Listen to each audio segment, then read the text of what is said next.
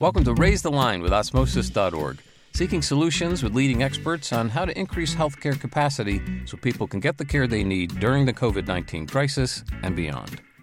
Hi, I'm Shiv Gaglani, and today on Raise the Line, I'm really privileged to be joined by Dr. Mark Schuster. Dr. Schuster is the founding dean and CEO of the Kaiser Permanente Bernard J. Tyson School of Medicine, which opened earlier this year. Before assuming that role, he had a long career in the Harvard system and at UCLA, during which he held various leadership positions. He is recognized as an international leader in research on child, adolescent, and family health, and is a member of the prestigious National Academy of Medicine. So, Dr. Schuster, thanks so much for taking the time to be with us today. Thank you for having me. So, can you start by telling us a bit about yourself and how you got into medicine and then specifically pediatrics? Well, in college, I got involved with converting the campus to become more accessible for someone who would use a wheelchair that got me very interested in health policy issues. And then I worked in Congress for a congresswoman one summer on health issues. And that got me thinking that I'd like to work in health advocacy. I also, around that time, met a pediatric surgeon and asked him if I could shadow. And I came away from that experience thinking that I might want to be working with patients as well but I didn't have an instant decision. I was a history major in college and I thought and thought and thought and eventually decided that I would like to both work with patients and work in policy research. So that's how I wound up going into med school. And then in terms of pediatrics, I didn't really know what field I wanted to go into. And I just started doing my third year rotations in med school, where each month you do a different specialty. And I loved pediatrics it was easy to like the children, but I also liked the parents, which wasn't always true for my classmates. I enjoyed the parents and understood their fears and, and frustrations. And I really liked the doctors and nurses and social workers and everyone in pediatrics just felt so committed to the patients and so nurturing. And I found my home. I was happiest during my pediatric month and then did more pediatric rotations and confirmed that it was a good place for me. That's fascinating. And you actually didn't realize that about your college experience helping make it more uh, wheelchair accessible. Do you mind telling us a bit more about that? The reason I, I want to double click on that is that we actually we work with a bunch of uh, Michigan medical students, including a gentleman named Chris who has quadriplegia. And we actually did a clinician's corner with him talking about his experience as a medical student and all the great concessions that Raj, who I know you know at Michigan and his team made for his education. Would love to hear a bit more about that. Yeah, sure. I haven't talked about this in a very long time. So I worked for our college newspaper and I was assigned to cover the situation where a student was admitted and then in the summer before he joined, he um, was in an accident and became quadriplegic and he still wanted to come. And you know, this predates the ADA. This is a very different era and so the campus needed to be changed. And I was covering it officially as a journalist, but I was the only student involved. So the team that was going around the campus kept turning to me, and then I started jumping in. I was a terrible journalist. I was not able to just be an observer, I became a participant. And when an administrator would say, Yeah, this building's too hard, there's no reason for a student to have to go to this building, I would jump in and say, well, actually, it's the center of campus life. It's the major library where everyone gathers and meets, and the assigned readings are on reserve and everything else. He has to get in here. I don't think they were very happy with me, but I do think it was important to have a student voice on what buildings and rooms need to be accessible. So that was really how I got involved. And they put in curb cuts. Uh, again, there was just nothing. And it made a real difference. But I would say what was done back then, so this would have been 1979, what was being done back then would pale by comparison to what we would feel is appropriate now. But it got me really interested.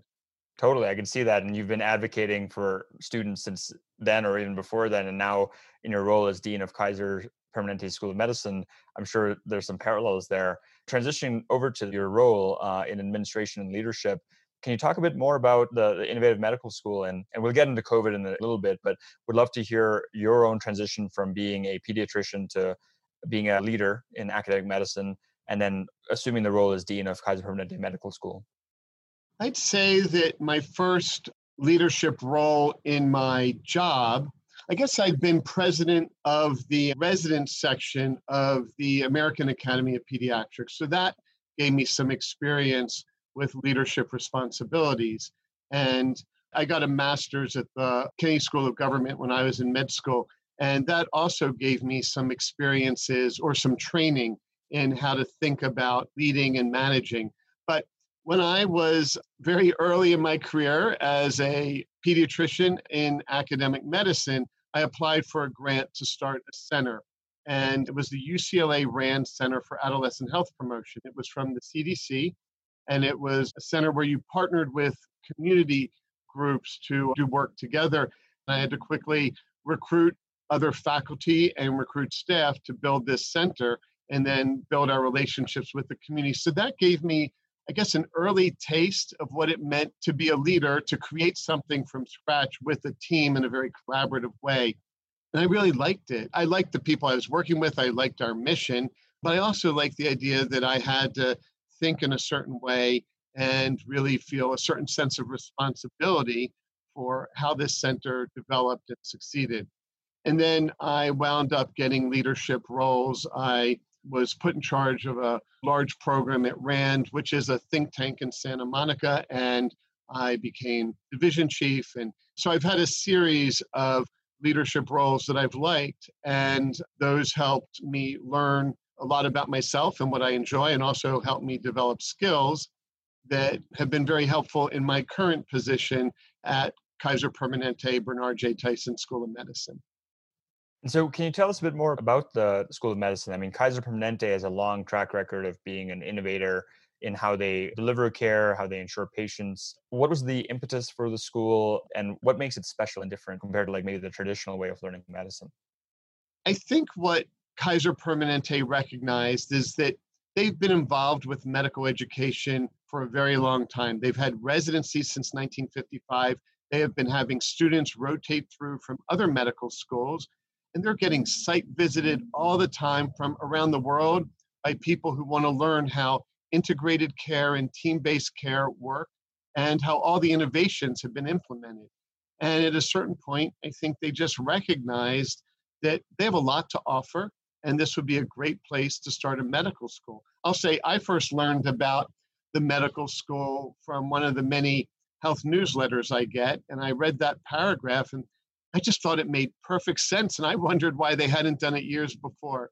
Once you think about it, it feels so obvious that Kaiser Permanente should have a medical school. And so I'm really glad they did. And I'm really glad that I wound up getting to be in this position. We've been fortunate to get to know a number of the folks over at KP School of Medicine, including Matt Silver in the Emergency Medicine Department and Abbas Hyderi, who we knew from UIC. And I think you have surrounded yourself with a really great group of people, the ones we've met the students are obviously the reason for the medical school. How did you all select them? What were you looking for? And as I understand it, you all have made a pretty impressive financial commitment to them in terms of making sure that none of them will graduate with any tuition debt. Yeah, we have a terrific admissions team. The team is led by Lindia Willies Jacobo, our Associate Dean for Admissions, who is very experienced. She put together a committee, and what they've done what we've done as a whole school is to create a very authentic, holistic admissions process. We don't use computers, we don't use artificial intelligence for admissions, although we use artificial intelligence in the uh, clinical setting, but in admissions, it's by human beings. We have almost 12,000 applications this year for 50 spots. We have a very high ratio of applications to spots. And people, our file reviewers, review all of these applications. What they're looking at is, of course, the metrics are there, the MCATs and the GPA, but they're looking at who these applicants are, what they care about, what drives them, what distance they have traveled. We take into account if they have come from a community where it's unusual to go to college and it's unusual if you go to college to finish or to even get yourself into a position to be able to apply to med school. Our committee really thinks about what hurdles our applicants have overcome. Of course, they look at their activities and their passions. They really try to look at the whole person. And I think they did a phenomenal job. Our first 50 students are, are wonderful. They are compassionate and energetic. They are engaged with what's going on in the world. They are committed to health equity and they want to be fantastic doctors and advocates for patients and communities. I can't say enough about how excited I am about our student body. Yeah, and add to that, they must be resilient, right? So uh, let's switch gears over to COVID because clearly, I think when most of them, when those 12,000 people and 50 successful applicants applied to medical school, this was probably last year before COVID was a major factor in the US. You know, how has it been opening a medical school in the middle of the worst pandemic we've seen in the century? Well, we had some decisions to make when the pandemic hit. Should we postpone the whole school for a year? Should we go completely virtual? I will say that we benefited greatly from the advice of deans from around the country, deans from other schools, everyone at other schools. They have been extremely generous in taking our calls and answering our questions and helping us learn from their own experiences. We were far enough along that deciding to postpone a year would have been very hard. We'd already been accepting people, they had accepted us and they were coming and we were eager to have them. So we quickly set aside the idea of postponing the school for a year. And then we really focused on whether we should be virtual or what we did become, which is hybrid, meaning that most of our classes, most of our learning is in person, but we do have some components of our curriculum that are virtual. And we just did a complete review of the curriculum and decided what we could do in person and what really needed to be virtual. We have the benefit of a building designed for over 200 students, but we only have 50. We only have our first class. So we were able to take all of our small groups of eight students or six students, depending on the class, eight students with two faculty, six students with one faculty member, and move them into much larger rooms than we had originally planned. And we have the space, so we were able to do it. Everyone is, of course, wearing masks. We are keeping our distance. We need to be screened every day to get into the building, and we have a lot of cleaning. And so we were able to make it work. We do have some classes that are virtual. For example, learning how to take a history from a standardized patient. Standardized patients are actors who are playing a patient. We're doing most of that virtually so that you can see each other without a mask. And there are some other elements that are virtual, but the bulk is in person and it's been going really well and we're really happy with it. COVID 19 has also affected the curriculum, not just in terms of the logistics, but in terms of the content. We were, of course, already teaching about coronaviruses, but now the students really wake up when we teach about coronaviruses. They're not just one more virus, they are something that really resonates with our students. And we are teaching how to prevent, diagnose, and treat people who have COVID 19. But in addition, it's coming into the curriculum through health disparities. We already have a pretty robust training in health disparities, but now we have an example playing out in the news in people's lives and the lives of family members with COVID 19. So they're observing the racial, ethnic, and socioeconomic disparities in who gets COVID 19, who is treated for COVID 19, access for healthcare, who dies. All of that is playing out in real time. And so it has become an extra opportunity for us to teach our students about health disparities. It's also an opportunity to teach our students about disparities in who gets new treatments. In this case, who will get the vaccine? How will vaccine distribution work? How has new technology been disseminated in the past? Who's gotten it and who's gotten it a few years later or a decade later? So, vaccines become an opportunity for our students to learn. There are many ways in which COVID 19 enters into our curriculum. Clearly, it'll be interesting to see how many of your inaugural class of 50 wind up choosing their career paths based on the seminal experience of their first year in med school on that topic, imagine it's 2025 now and this first cohort has graduated. They're all in residency at this point. What would you see as success for your inaugural cohort and moving forward for the KP School of Medicine? Do you want most of these students staying in an integrated delivery network like KP, going into family medicine? How would you gauge success as the dean of the school? There is no requirement for the students to work in the KP system. You mentioned earlier the fact that we have waived tuition for our first five classes, but there are no strings attached to that. We want them to find what they love and go off and do it.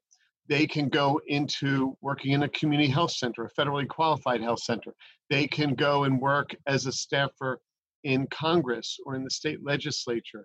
They can open up a private practice. They can work at a place like Kaiser Permanente. They can go into academic medicine. They can go abroad and help build a clinic. They can do whatever works for them. We are not pushing them in any direction. And in terms of success, our students have come in with enormous passion, enormous commitment. They are the kinds of students who want to save the world. They're not just the subset of our student body, they are our student body. And they'll get more focused as they go through med school, but I would love to see them leave with the same compassion, same passion, and commitment they entered with. We do not want to drum it out of them. We do not want to burn them out. We do not want to destroy that specialness that so excited our admissions committee and so excites us now. So that will be success. And if we help them go into the careers that they really care about, that we help them go into the residencies they want and be prepared for the careers they want, that will be success. It is our job to serve them and to help them get where they want. I do think many of them will be going into primary care and wanting to work in underserved communities just based on the interests that they brought to our school and that they are learning about disparities and the wide variety of types of patients that they will potentially be exposed to throughout their careers. So, this is not the kind of school where when someone says they want to go into primary care, they're told, you're too smart for that. They are celebrated. They're in an environment where it's understood that being in primary care means you have to understand everything. You have to understand every organ system. You're the one who often makes the diagnosis and then refers the patient to the subspecialist for treatment.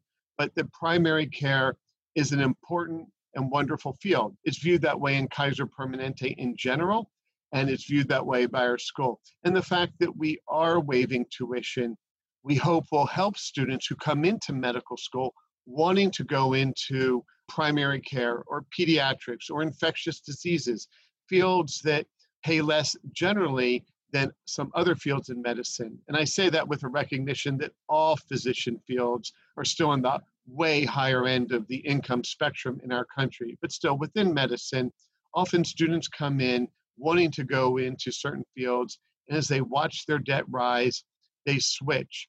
If one of our students who wants to go into primary care right now falls in love with orthopedics and decides that she wants to go into it, that's great. We want to support her in it but we want her to do it because she falls in love with orthopedics, not because she's looking at her debt and decides that she can't go into primary care or can't work as an orthopedist in an underserved community. We want them to hold on to their dreams that they came in with and help them follow wherever their heart takes them. That's great. And it's no wonder that you had 12,000 applications for those spots with that mentality. We had a, uh, another guest on Raise the Line, Dr. David Skorton, who I know you know well too from the AAMC. And one of the shocking facts that came out was that the median debt of graduating medical students is now over $200,000. And so it's quite a gift that you all have provided them to not encumber them with that.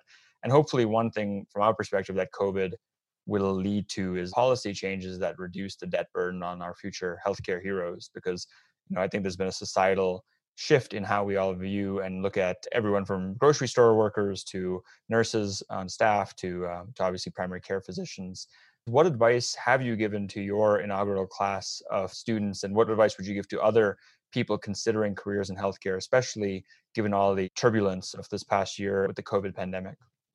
The advice I've given to our students is really something I've already talked about, which is to hold on to their passion, remember who they are, remember why they wanted to go to med school and what they cared about. And I've actually asked them to write that all down in a letter to themselves that we'll give them back at graduation. The other thing I advise medical students is to remember their patients. And that may seem obvious, but to really commit to their patients and do everything they can to help their patients, to serve their patients.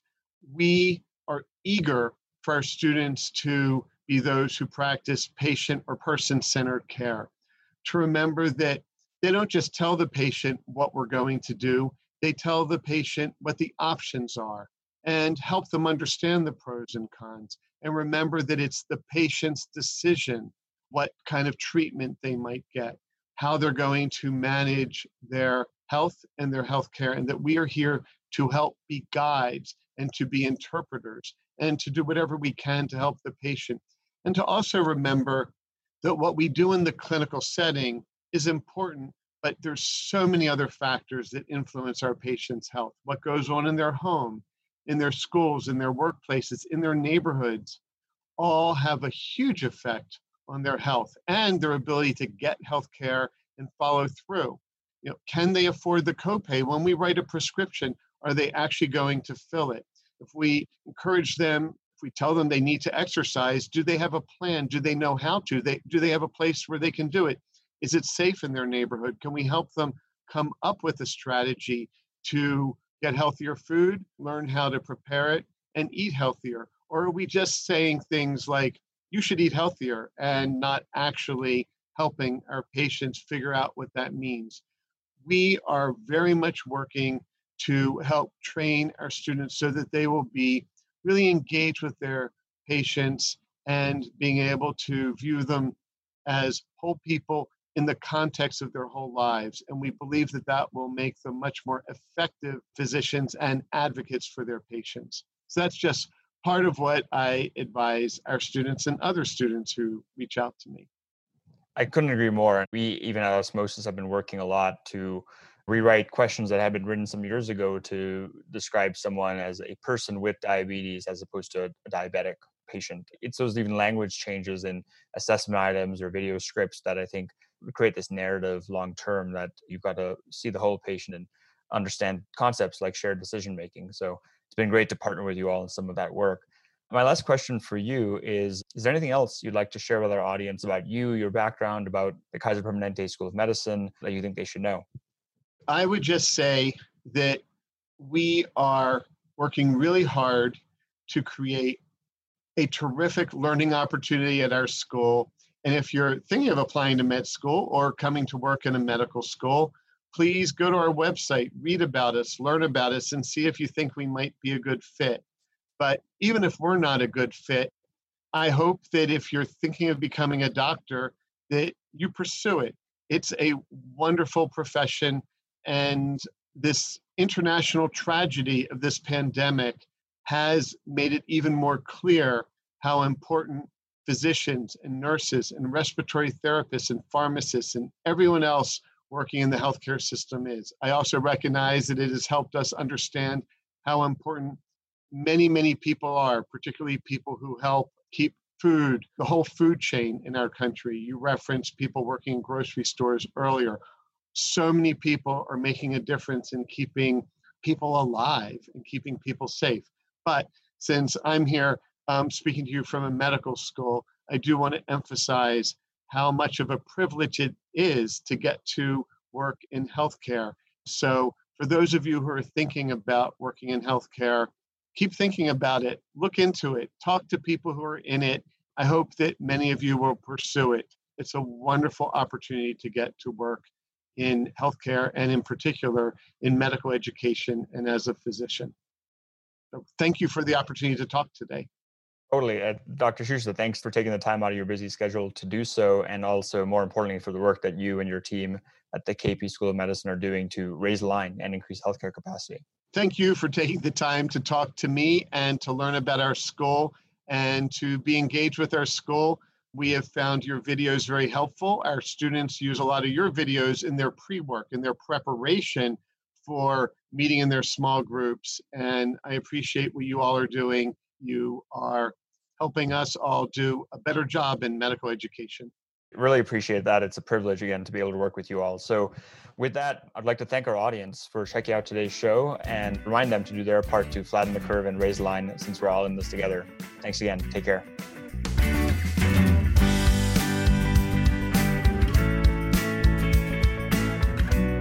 More information on how you can help raise the line and flatten the curve, go to osmosis.org/covid19. If you like this podcast, please share it on your social channels. You can also subscribe to the series and check out all of our podcasts at osmosis.org slash raise the line podcast.